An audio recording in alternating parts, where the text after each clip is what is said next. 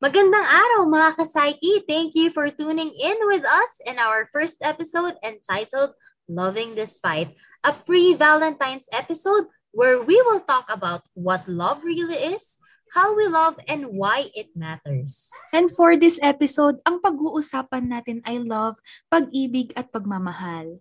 Love, as symbolized by a heart, is more of a matter of the mind. Oo nga, bakit ba kasi heart ates, ano? True at the cell. Well, we will talk about that and many more. We'll also touch on the idea of loving can hurt, but is it just sometimes or often? Kaya naman, samahan niyo kami ni na Patrice Angelic Martin, Celine Alexandra Agravante, and yours truly, Kasaya Soriano, as we dig deeper into love beyond the psyche.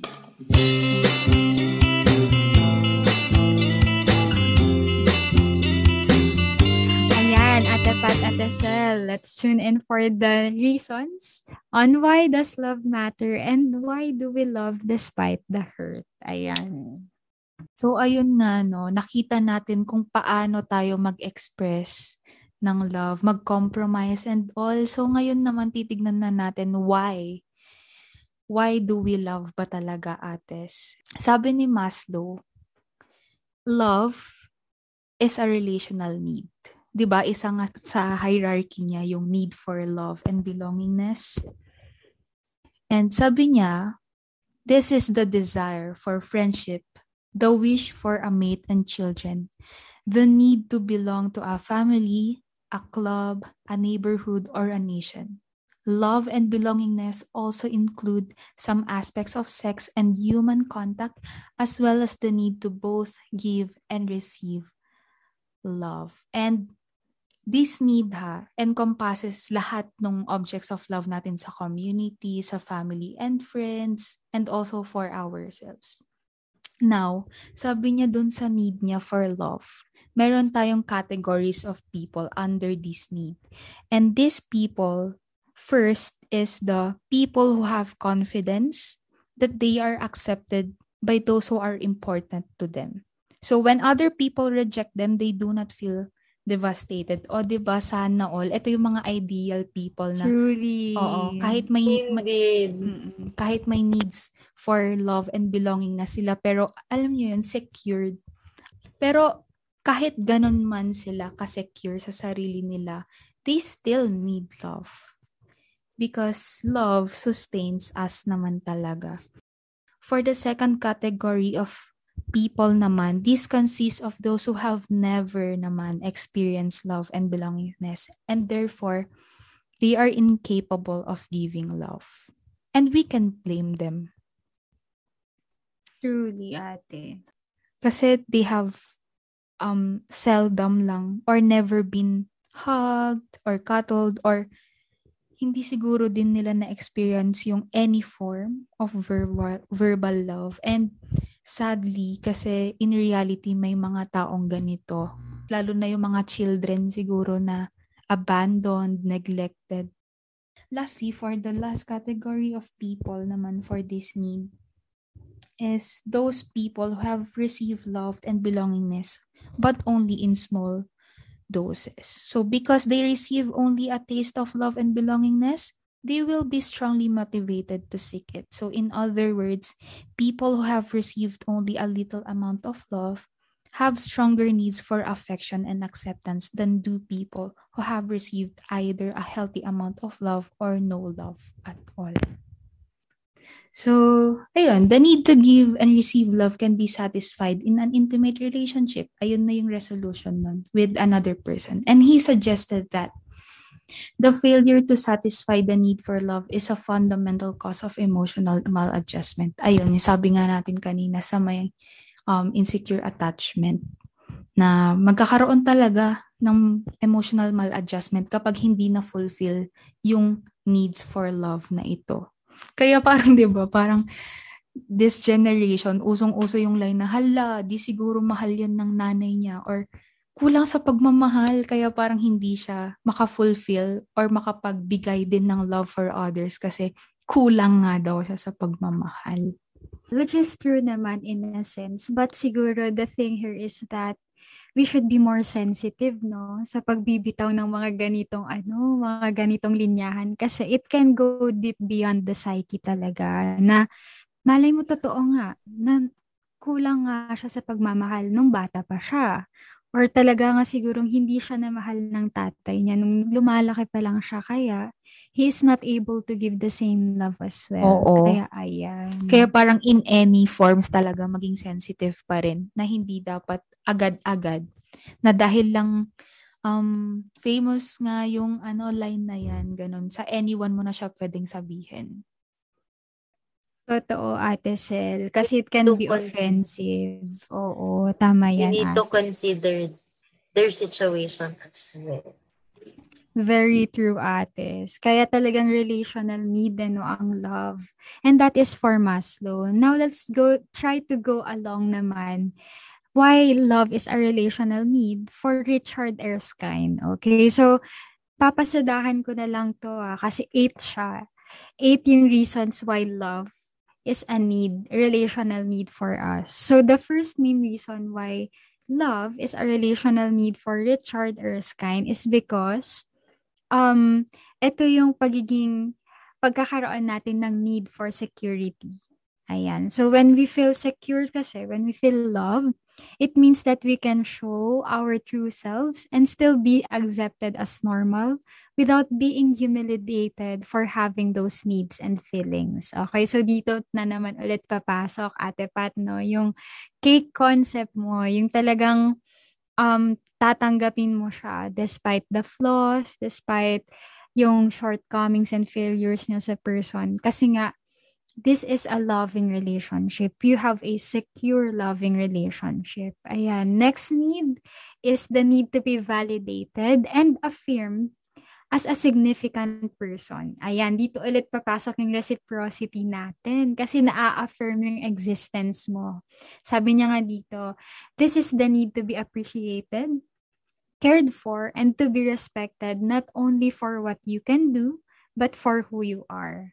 Ayan, dito na papasok yung um, ina-understand niya yung significance of the feelings and emotions that you have rather than dismissing them or ignoring them. Kasi 'di ba for some relationships, pag deep talks na biglang itulog mo na lang yan, ganun yung sinasabi, 'di ba Or kulang ka lang sa kain or baka gutom lang yan. Dinidismiss talaga yung um, feelings of uncertainties, ganyan. Kasi ayaw nila mag-indulge in a deep connection.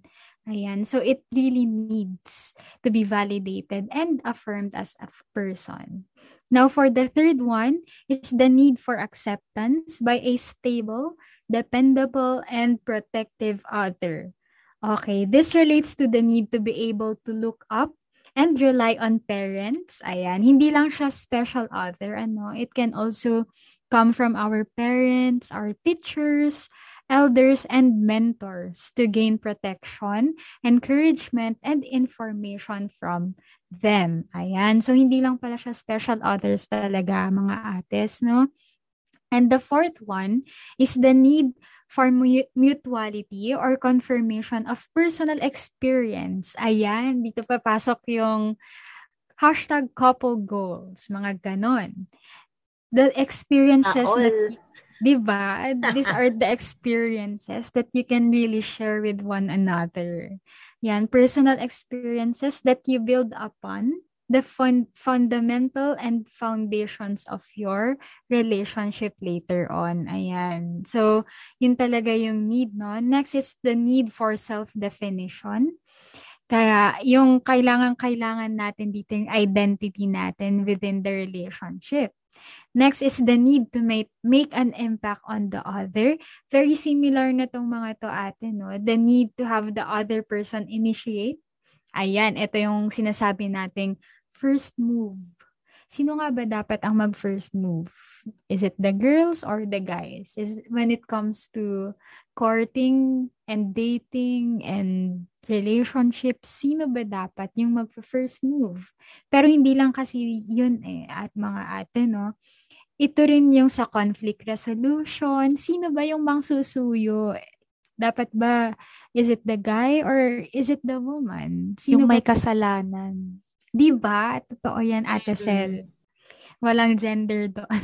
True. Pero Ano, alam no, nyo ba, parang ah, strongest na nga din yung person na unang nagpapatawad or unang humingi. Mm-mm, totoo yan ate. The bigger person, kumbaga, no? Pero sa totoo lang, pag titignan natin, no, there is no such thing or there is no definite bigger person sa isang relationship. Kasi both of you can be the bigger people eh.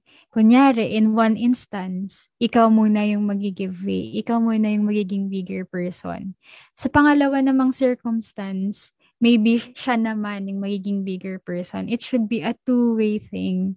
Hindi lang ikaw yung palaging nag-a-adjust, nagmi-meet sa kanya halfway. Kaya pupunta tayo sa number eight need, which is the need to express love. Ayan, sabi niya nga dito, we all have the desire to express love and caring towards another and to have this accepted and valued by the other. This may be expressed by thankfulness, gratitude, giving affection, or doing something for the other, creating nice surprises, mga ganyan. Depende daw siya sa ating love language and receiving affection. Kaya dito babalikan talaga natin, no, Ate Pat, yung sinabi ni Rolio May on caring. Ayan. So, yung need natin to express love. Ayan. Ate Pat, can you further explain kung ano ulit yung kanilang um, intertwining relationship? Ayan, ano, nag-a-agree na naman nga po ang mga manok ni At Ate. true. Oo.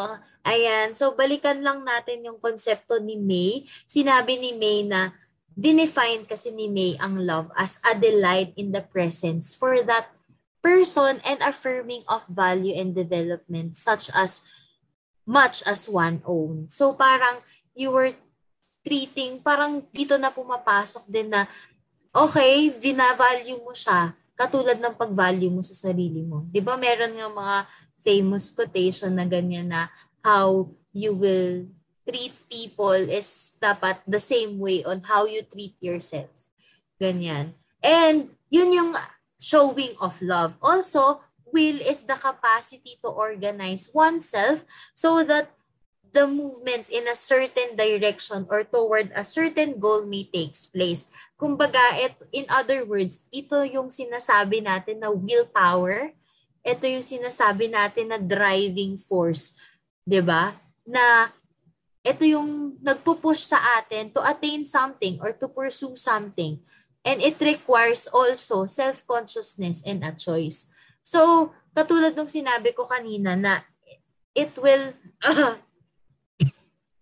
sorry, excuse me, na hindi siya dapat nag meron siyang relationship, hindi siya nagpe-play lang as one. Kasi may mayroong different uh uh so dito talaga ipinapakita natin yung connection niya. Kasi according to May, our task is to unite love and will. Kumbaga, ito na yung interconnectedness natin kung paano ito nagpe-play hand in hand. Kasi it means that you are reaching out toward the other person. Hindi lang ikaw, hindi lang ikaw sa sarili mo yung magbibigay talaga. Pero meron ka rin dapat ma-receive na both involve care, both necessitate choice, both imply actions, and both require responsibility. Which is, itong care, choice, action, and responsibility are big words na in reality, ito talaga yung components ng relationship na very essential. So, ayan. Uh, itong, itong care, choice, action, and responsibility, hindi lang siya uh, given sa isang romantic relationship, but it also applies how you give love and receive love from your friends, from your family, from the community where you are in. Kasi, ano talaga eh, it's really uh, responsibility na kailangan dun sa pagpuno natin ng love tanks natin, 'di ba? So nagpe-play din talaga yung kailangan mong piliin araw-araw katulad nga ng sinabi ng Ben and Ben dun sa ating what, 'di ba? And it requires action. Hindi naman pwedeng puro sabihin mo lang verbally, but you also need to do something para maramdaman ng person na yun na you are expressing your love to them. Pero kayo ate, do you have any thoughts to add more dito sa concept ni May? I think we can elaborate more of the choice naman kay dun sa ano, dun sa concept ni May kasi dadako na tayo dun sa love as a commitment and a decision. Ngayon, sabi ni Sternberg dun sa commitment and decision component niya, decision commitment refers in the short term to the decision that one loves a certain other and in the long term naman dito na papasok yung commitment. In definition, what is a decision ba? It is a it is just the resolution, your choice. Whereas a commitment is a long-term concept kasi this is This is the component that sustains love, that maintains that love. Sabi nga nila na hindi naman palagi talaga na mahal natin ang isang tao because love is not guaranteed every day. The level, the intensity, the purity of love will never be the same every day. But despite the fact that I will still choose this person, di ba? Ito na yung commitment natin sa tao na kahit hindi ka nakamahal-mahal ngayon, I will still choose you kasi nag-commit ako sa'yo. Ayun. So, yun ang sabi ni Sternberg. Doon naman sa um, love as a commitment and a decision. And, Sobrang bigat, no, Ate Celine? Oo. Sobrang kailangan talaga yung responsibility and handa ka talaga when it Totoo. To entering a relationship kasi hindi Totoo lang yan. hindi lang naman dahil you you felt that feel good feeling ganyan eh okay na but you need to also accept the person and be with the person despite of everything kaya nga ang ganda ng mga wedding vows no Oo. richer and for poorer Totoo. and in health until death do us part Yun nga, sabi natin kahit si Mahal, hindi na siya kamahal-mahal, pero nag-commit ako sa'yo eh. Kaya pinipili pa rin kita kahit anong mangyari. Totoo yun, ates, no? And alam nyo kasi, ano siya eh, the, the vow that we make, it is not only the vow that we make to the other person, but also before the Lord. Kaya, yung greater accountability and greater center dapat ng ating motivation to love someone is because we love them with the love of the Lord talaga. Kaya nga, di ba, pag nagsusumpaan sa church, ayan, sa vow natin sa church, talagang dapat may witnesses, may mga ninang-ninong na magpapatunay na ganito yung pagmamahalan na ipapakita natin kahit ba magkanda letse-letse na ang buhay, ganyan. Kaya, ayun nga, no, ates. Kaso, syempre, yeah, commitment is a choice. Commitment is a decision that we will make, a lifelong decision. Pero bakit ganun? Bakit may mga tao pa rin takot sa commitment? Ayan. Diba? Kung ang goal mo talaga is Ay, to nako. live with the person ng Mm-mm. matagal, bakit Mm-mm. Bakit takot tayo sa commitment? Ikaw, Ate Aya, anong thoughts mo dyan? Ano, takot ka rin ba sa commitment? Ay, ay. Nako. Hala. Nako. Okay. Well, you see, ano mga ates, I can I can say with all of my heart, with all the love that I can give, hindi ako takot sa commitment and I will never be afraid of committing to someone. Actually, it's the desire of my heart ano, to really be in a committed relationship. Pero hindi naman tayo nagmamadali. Ayun nga. But, yon Hindi po Oy, ako ni-review agad yung sarili. Okay, guys, be like Ate Aya. Huwag True. matakot. Ganon. Mag-express pero i-rebuke din agad. kailangan natin ng self-check. Ayan. So, ayun nga, no. Hindi po ako takot sa commitment, pero hindi natin matatanggal sa ibang tao na matakot sa commitment. Bakit nga ba? Ayan. So, if we will look at it, according to the triangle or the triad of ano of Sternberg, meron siya dito minention, no? It is the mismatched triangles or the unbalanced triangles. So, kung titignan natin, mas maganda sana to kung may visual representation. Pero let's just see it as a triangle talaga. Uh, isang triangle para sa'yo at isang triangle para dun sa special someone or someone, anyone, kung friend man yan, kung parent or anything. Ngayon, imagine na magkakaiba yung size and yung yung um oo, yung form ng ating triangles. Meron yung mas mataas yung pointing towards intimacy, meron naman yung mas mataas or mas malawak pointing to commitment or mas malawak yung side ng ating um passion. Ayan. So dun magpupunta no yung sa commitment part. There can be a mismatch in the triangles of these people. Meaning, it's either very obtuse or very acute yung kanilang commitment side ng triangle, meaning that um, their, their view of commitment is not a commitment per se. It's just a word. Commitment is just a word. Ayan. So for this mismatch triangles, no, it can go to the extent of takot sila sa very little attachment or very little commitment and takot sila sa very deep commitment with someone. It will boil down again no sa ating attachments and our uh, attachment styles and our love language as well. Ayan. So that's one thing that we can see kung bakit takot sila sa commitment. Another thing is that iba-iba kasi tayo eh, no, ng perceptions of what commitment really is. Ito, rooted na naman to sa culture natin, no? For others kasi, commitment is when you commit to a relationship, it's it means staying. Simply staying despite the highs and the lows, in sickness and in health, staying. It's just merely staying. But for other cultures such as ours, yung sa Filipino cultures, commitment is something more than that. It is to struggle together. Lalo na itong ating um, ekonomiya sa Pilipinas, it's very challenging, no?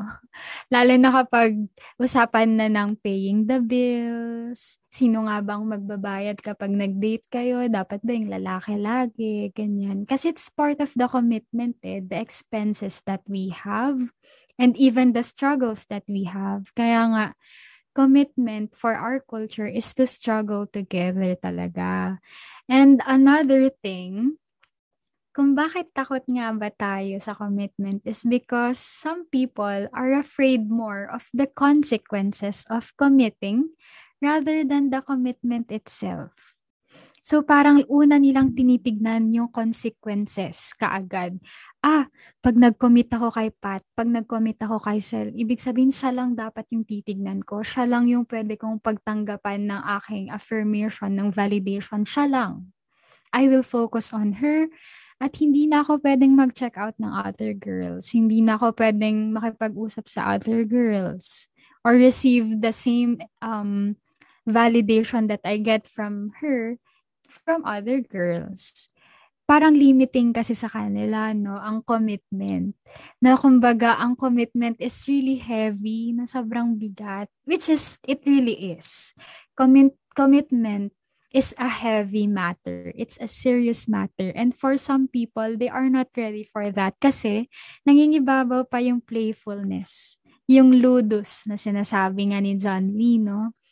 Sa kanila. And some people naman, yung fear nila of commitment ay forced. Ayan, na-force sa kanila yung fear nila of commitment. Okay, so paano po nangyayari yon Ate Aya? Bakit na-force yung fear ng commitment? Dito na papasok ang ating social roles. Ayan. Kasi yung ibang tao, we tend to be dito papasok yung sinasabi nila na strong independent woman, no? Yung notion na gano'n. For women yon And for men naman, um, yung sa men kasi it's very different naman. So, we see here that commitment is forced. It is because we try to engrave in ourselves that we do not need other people in, er, in order to flourish in love. Ayan, nakaya ko to kahit mag-isa ako. Strong, independent woman ako. Kaya sa study, in research, they show that uh, people who are forced to fear commitment, na-awaken dyan yung narcissistic tendencies natin. Ayan, we highlight our personal strengths to compensate for the lack of love or the fear thereof. Ayan, so ibig sabihin, we fear it because we have this social roles. Ayan, papasok na talaga yung social roles. This is very inherent among uh, the breadwinners of the family or mga panganay na sinasabi din nila na kaya takot mag-commit ang mga panganay kasi meron pa kaming kailangang um, kailangan pa namin gampanan na role sa aming family. Hindi kami pwedeng ma-sidetrack, hindi kami pwedeng ma-distract of committing into someone dahil meron kaming deeper commitment to the family. Yun naman yung ano doon, no, Ate Sel, Ate Pat, yung drawback ng commitment. Kaya, ang nangyayari, They repress the love because of priorities. They see love as a distraction. They see commitment as something really heavy na hindi na nila kayang isabay na pagjajuggle nila sa pagtataguyod ng pamilya. Kaya ang nangyayari, the love for family is greater than the love for the self. But the love for the self is still greater than the love for someone else. Ayan. So, talagang mabigat, no? Yung fear of commitment pala, hindi lang siya dahil, ah, ayoko kasi matali sa isang tao. It goes beyond that. That's not just being fearful of being in a monogamous relationship. Marami siyang factors actually. Ayan, kaya dito rin papasok, no? For other people, it hurts them talaga yung usapang commitment. Ayan. So when it comes to hurt, Ate Sel, ano bang pwede nating masabi dyan sa hurt na yan? Grabe yun talaga, no? Tunay na loving can hurt. Ate Celine! Mm-mm. Kaya parang hindi mo rin masisisi yung iba na hindi lang pala simple yung phrase na guard our hearts kasi minsan nag-go, nag-go beyond na siya doon sa um, simpleng definition nung phrase na yon. Anyways, loving can hurt naman talaga. And merong isang respondent natin sa survey na sabi niya, parang tinatanong niya tayo na, is there really a thin line between love and hate? And why? And if yes, can we love and hate the same person at the same time? Dito na talaga papasok na love is messy talaga, no, mga ates. Very true, ate. Totoo yan. Totoo. Ay, Ayun. So, meron nga tayong nabasang research and the title is The Deeper We Love, The Deeper We Hate. And that research found significant associations between romantic love and hate in the context of romantic relationship. So, parang with a significant other siya. So when presented with negative event, events daw, we tend to hate the person whom we had loved the most. And it's true, di ba ate? Those people that we love is those people who are capable to hurt us. Kasi sa kanila tayo nag-invest and at the same time, they invest in us.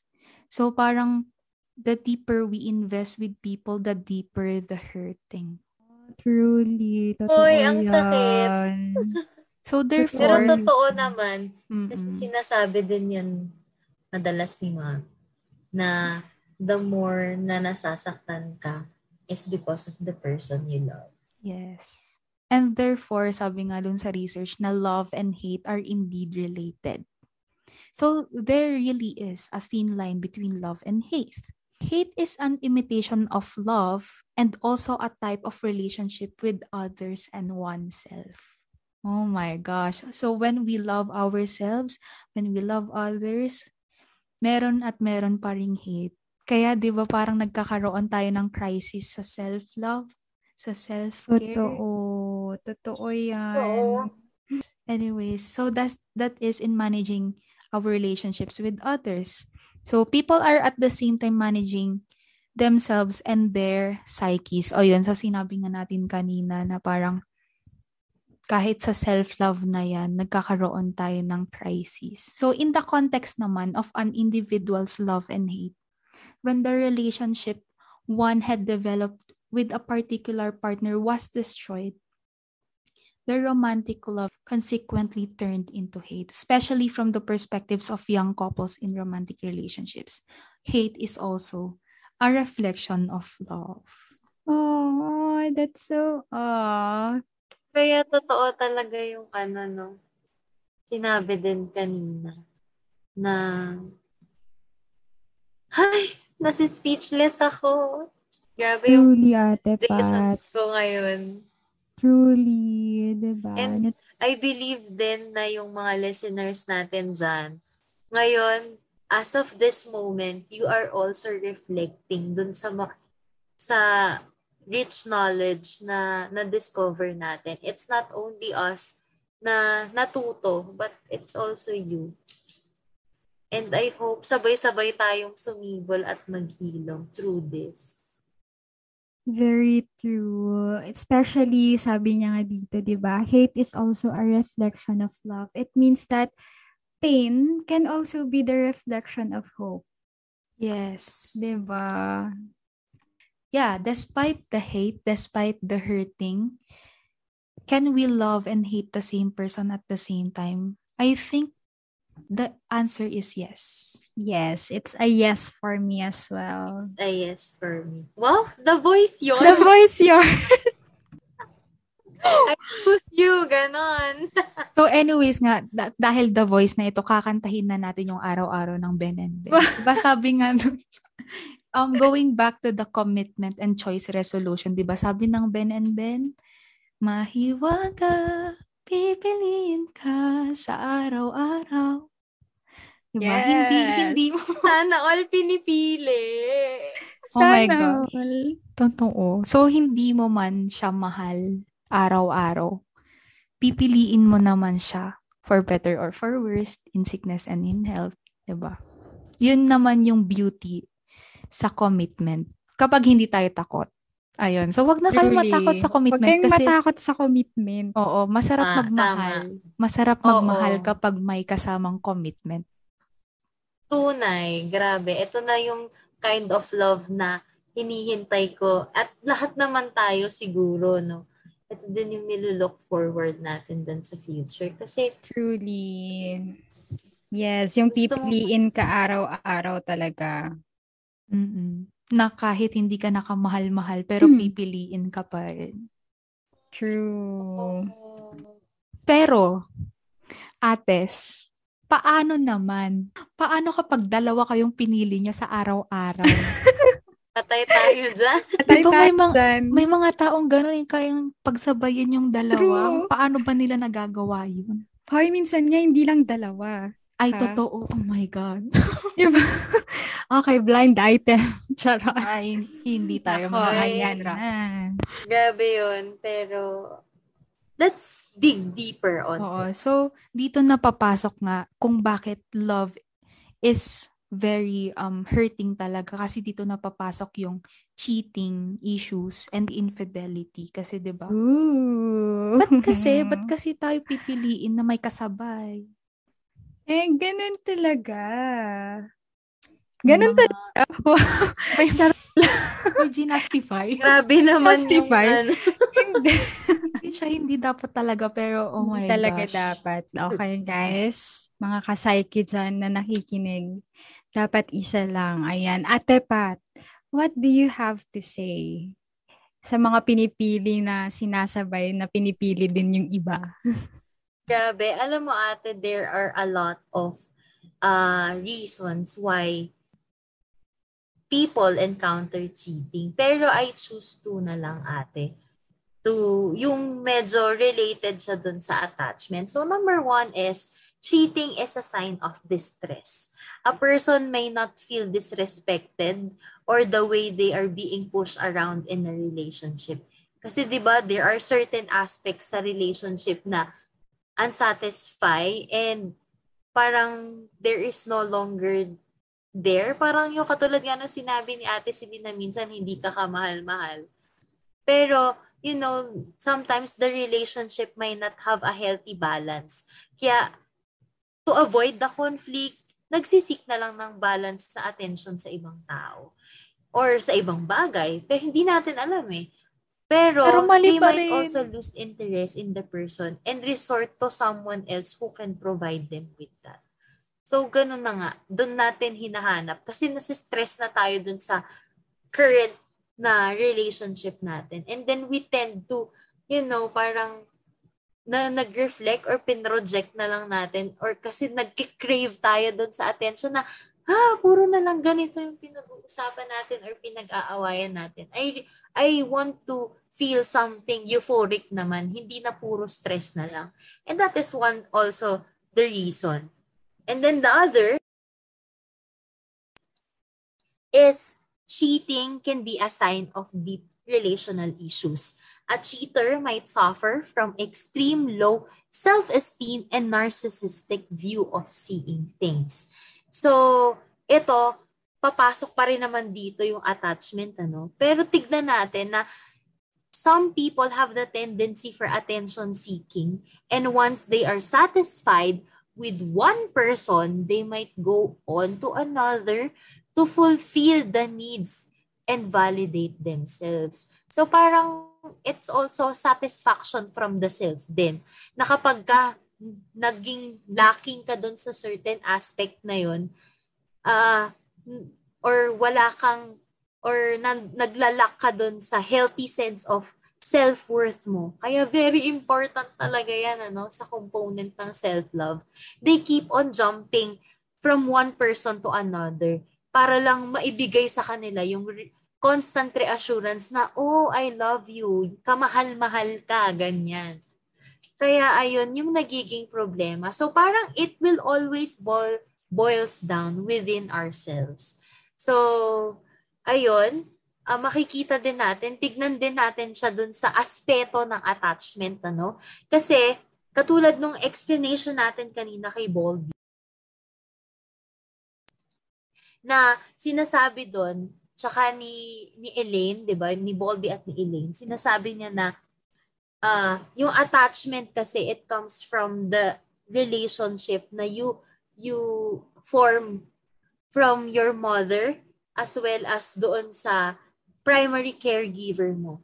But then again, this attachment would also in would influence and shape their behavior, our behavior, pero we must also remember na it is not absolute. Yun yung sinabi talaga ni Ma'am Raiden doon sa kanyang seminar nung ghosting. And also, another research, uh, kinondak ito ni Dr. Albert na sinasabi niya na the two attachment styles, which is the anxious preoccupied and fearful avoidant, uh, na na-engage yan sa ghosting. So, let's define what is anxious preoccupied. So this anxious preoccupied, you may seek approval and reassurance in your relationship. Parang relation to deep, uh, yung na-mention kanina na uh, cheating is a sign of deep relational issue na wala eh, kulang ka kasi sa self-worth eh, kulang ka sa sarili mo, self-esteem mo. Kaya you are just at, you are uh, getting attention from other people. So, yung isa naman is a fearful avoidant. Uh, it is also known as disorganized na it is both dismissive and anxious style na nag nag-combine lang sila na you want to get close pero you are fearful of trusting people na you want to be to be with them pero ayaw mo naman na maging sobra-sobrang ano trusting ka or sobra-sobra mong mabigay yung yung yung tiwala mo sa kanila. So this anxiously attached individuals, sila yung mga want to be close with others. Na minsan yung insecure relationship nila leads to have a difficulty staying in a relationship. Yun yung sa anxious. But on the other hand,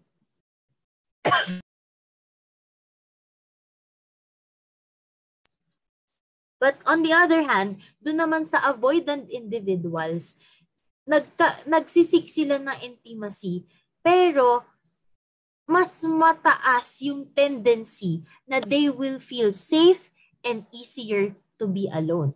But remember that despite of these reasons, these reasons of attachment, re- reasons ng cheating, and reasons nung mga nararamdaman natin na narcissistic tendency, mismatched triangles, despite everything, despite of all of these things, we are still capable of loving. And naalala ko lang ano, nung sinabi natin, nakita natin na it will also boils down within ourselves.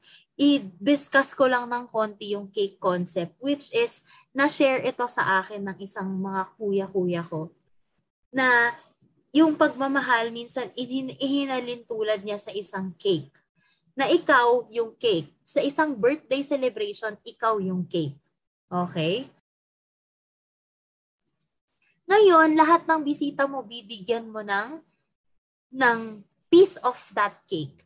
Which is yung yun yung mga taong dumadating sa buhay natin o yun yung mga tao na nakaka nakakarelasyon natin Roma- romantically speaking ha so ngayon kapag hindi natin pasok lang tayo ng pasok sa relationship dadating yung panahon na ikaw mismong cake ka mauubos ka so ngayon what if the right person will come into your life tapos hindi ka naghihil nagpa-patch up lang, nagba-band-aid, band-aid ka lang from all of those pain that you've been experienced. Anong mangyayari? Maibibigay mo ba yung love? 'Di ba? Ma, ma, maibibigay mo ba yung yung buong pagkatao mo sa kanya?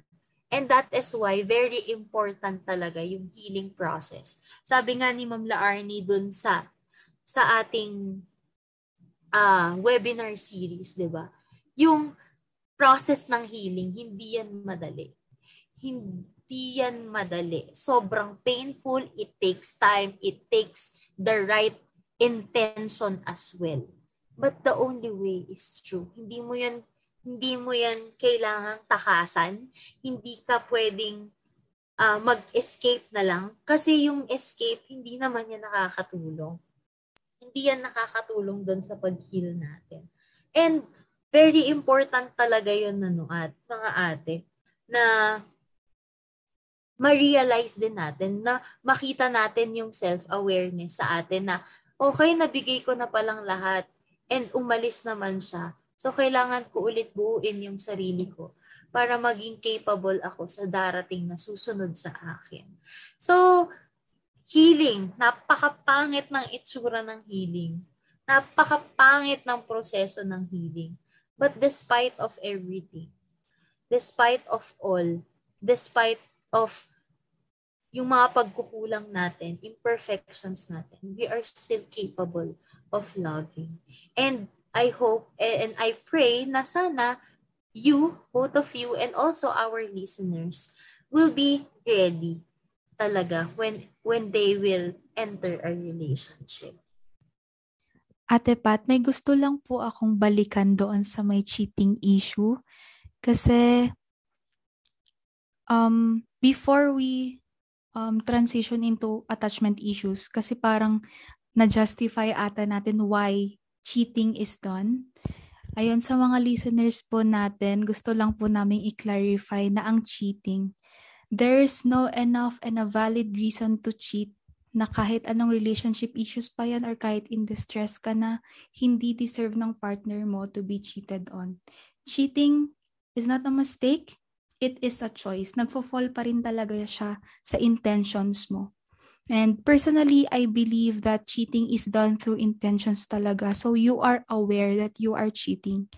Pero siguro you deny the action kasi parang may reasons ka eh. Pero yun, sabi nga natin na there's no valid reason to cheat talaga. Very true yan, Ate Sel, no? And it really helps. And it should help for you to determine your boundaries. Boundaries, once again. Dito na naman papasok, no? Yung ating boundaries, hindi lang sa sarili natin, but also on how we interact with people. Naturally, malambing ka bang tao? How would you channel that, ano? Kunyari, you're in a loving relationship And naturally, um, malambing kang tao. So people get this mixed signals from you. Ay, shucks, ang lambing niya sa akin. Okay, we need to establish na, okay, malambing lang ako, pero I have a personal relationship with someone already. We need to be wary of our actions as well. Hindi lang kasi yan cognition, no, Ate Sal, Ate Pat, yung pag-cheat it's not only a form of cognition sa sa isip natin. Kasi 'di ba we have something that we call emotional cheating. That is engagement with someone due to emotional um yun nga lapses and all. But yes I agree with Ate Sel na it is intentional. Ayan, babalik na naman tayo sa intentions, guys. Intentions, get your intentions straight talaga, it really matters, especially in loving. Ayan. So, I think we should overemphasize this, no, Ate Sel, Ate Pat, na no matter what your circumstance is, there will never be a justification for you cheating.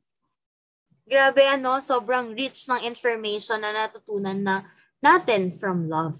Apat na letra pero napakalawak ng sakop on how we behave, how we learn, and how we thrive every day. So, ang bottom line nga natin dito sa episode, at eto din yung thoughts na sinabi ni Rai sa ating G-forms. Always choose a genuine and real love that's secured on the same page over a love that is risky and makes you question yourself and your love. Kaya sobrang meaningful din talaga no na yung sa self-care, self-love, sobrang importante ng components na yun. Kasi kung hindi natin yun nagagawa sa sarili natin, paano natin malalaman if this person or if these people are showing red flags na in our relationship with them? So ayan, let's choose wisely. Let's be wise in making a decision, in committing and entering a relationship. That's very true, Ate Pat. And another thing na key takeaway natin with this podcast is that in loving, we should always and always and always check our intentions. In loving, we should make our intentions right. Ayan, kasi with our messy intentions, yung pagiging unclear natin with our intentions both to ourselves and to the other person that we are pursuing, dyan nagro-root ang hurt eh. It will all boil down there. Yung hurt, it can root to your intentions, misplaced intentions, unbalanced intentions.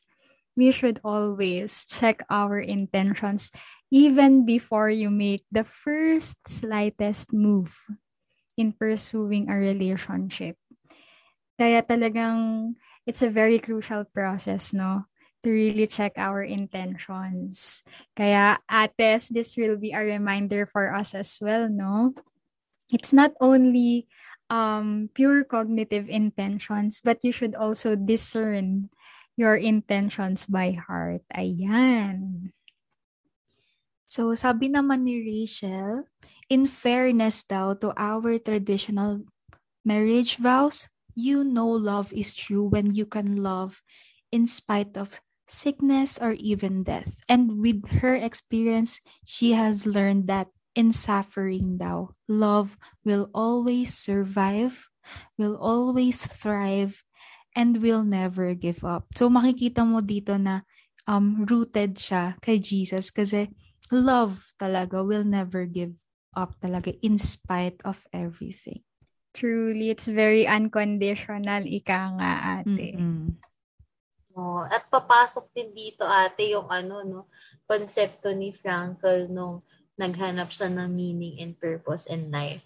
Na despite of siya na lang mag-isa, pero yung bond, yung connection niya towards his wife and his family, yun yung nagbigay ng sense of purpose. And that is the reason why he thrived. Sobrang sweet nun. And also, uh, another insight, ay another uh, thought from Daisy Bell, not everyone will accept the love you give nor reciprocate it. And that's okay. Because when you love, you don't ask for them to love you back. Which is totoo naman talaga, di ba?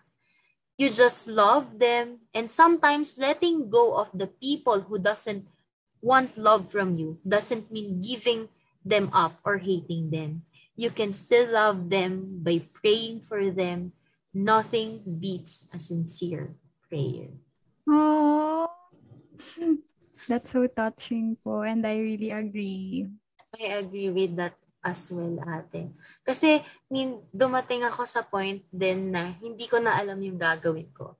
Or, we are, alam mo yun, magkalayo kami and hindi ko siya nakikita. But then, what I can do for myself and for him as well is to sincerely pray for him na sana he is in good condition, na sana he is okay, na sana he will also, you know, achieve his dreams and to start again. Kasi people may hurt us, but let us always remember na kahit nasaktan tayo, kahit na we separated, this person or the or or yung mga tao na dumarating sa buhay natin whether it's a friend, a family member or sa community natin, they play a significant role in our life which is nakatulong sila kung paano nahubog yung ating attitude. Na, na, natulungan nila tayo how to mold our character 'di ba? Yung understanding natin sa sarili natin at nakapag-open sila ng doors ng different perspectives sa buhay natin. We learn from each other at naging mag masaya tayo kasama sila in a certain point of time. And I think yun naman talaga yung mahalaga na kapag ano, makaka-move forward ka na. And the experience na pinagsamahan niya talaga is magiging memory. And that memory will become a treasure. Yun nga yung sinabi ni Ma'am Jen. Na treasure siya kasi natulungan ka kung paano ka naging ngayon. So, kahit na mahirap yung healing process, kahit na napakapangit nung pinagdaanan natin para lang makamove forward from that pit of pain and distress, balang araw, babalikan na lang din natin yun at mapapasabi na lang tayo ng salamat. Kasi natulungan mo ako at naging ganito ako ngayon. Kahit na mahirap, nakatulong pa rin naman sa ating dalawa. It's about also growing separately. And it is also a sign of love. Kasi kahit naman na that person is not with you, pinaraya mo eh. Isang pagpapakita na yon na tunay at wagas yung pag-ibig mo sa kanya. So, salamat po mga ate sa ating mga insights and of course sa ating mga respondents, sa mga sumagot doon sa forms natin. We thank you for sharing your experiences, your thoughts sa love. And once again, I am your ate Celine Alexandria Agravante. I am Ate Kasaya Soriano. And I am Ate Patrice Angelic Martin. And we are saying, Despite of suffering, despite of risks, despite of imperfections, we are still capable of loving.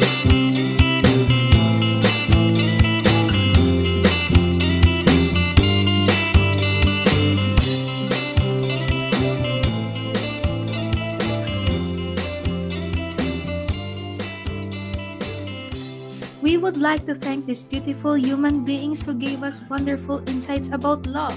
Truly, ayan, si 1234, si Fibs, Ganda, Rai, Lucas Bonux, Puso, Charmy Deli, Midnight, Amethyst, Madeline, Kael, Jel, Isa, Rachel, Hannah, Rennie, and Lian.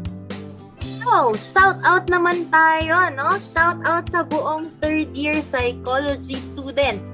Kapit lang, tatapusin natin to ng sabay-sabay. Saranghe, sabi ni Ganda. And also, sabi ni Lucas, shout out po sa crush ko sa School of Nursing. See you soon! At sabi naman ni Puso, shout out daw sa mga babies niya na si Samantha May and Esther Melanie.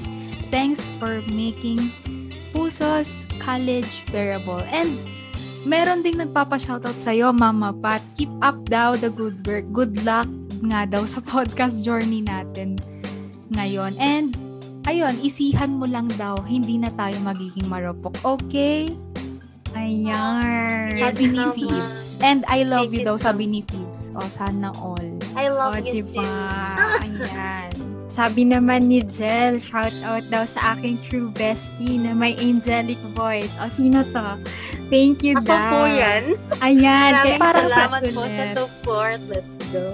Ayan. And shout out sa buong fourth years. Oh my gosh, my graduating lovies. Yan. Isihan lang natin. Konting kembot na lang and yan, malapit na. We are rooting for you. Soar high to greater heights. And lastly, extending my prayers to those who are struggling mentally, physically, financially, and spiritually. Things will get better in time. Keep praying. Sabi nga ni Decibel. Ayan. And I think that's the end of our shoutouts. Ate Patrice, Ate Celine. Thank you, guys. Thank you, guys. Thank you until the next episode. So together, we will keep the hope alive.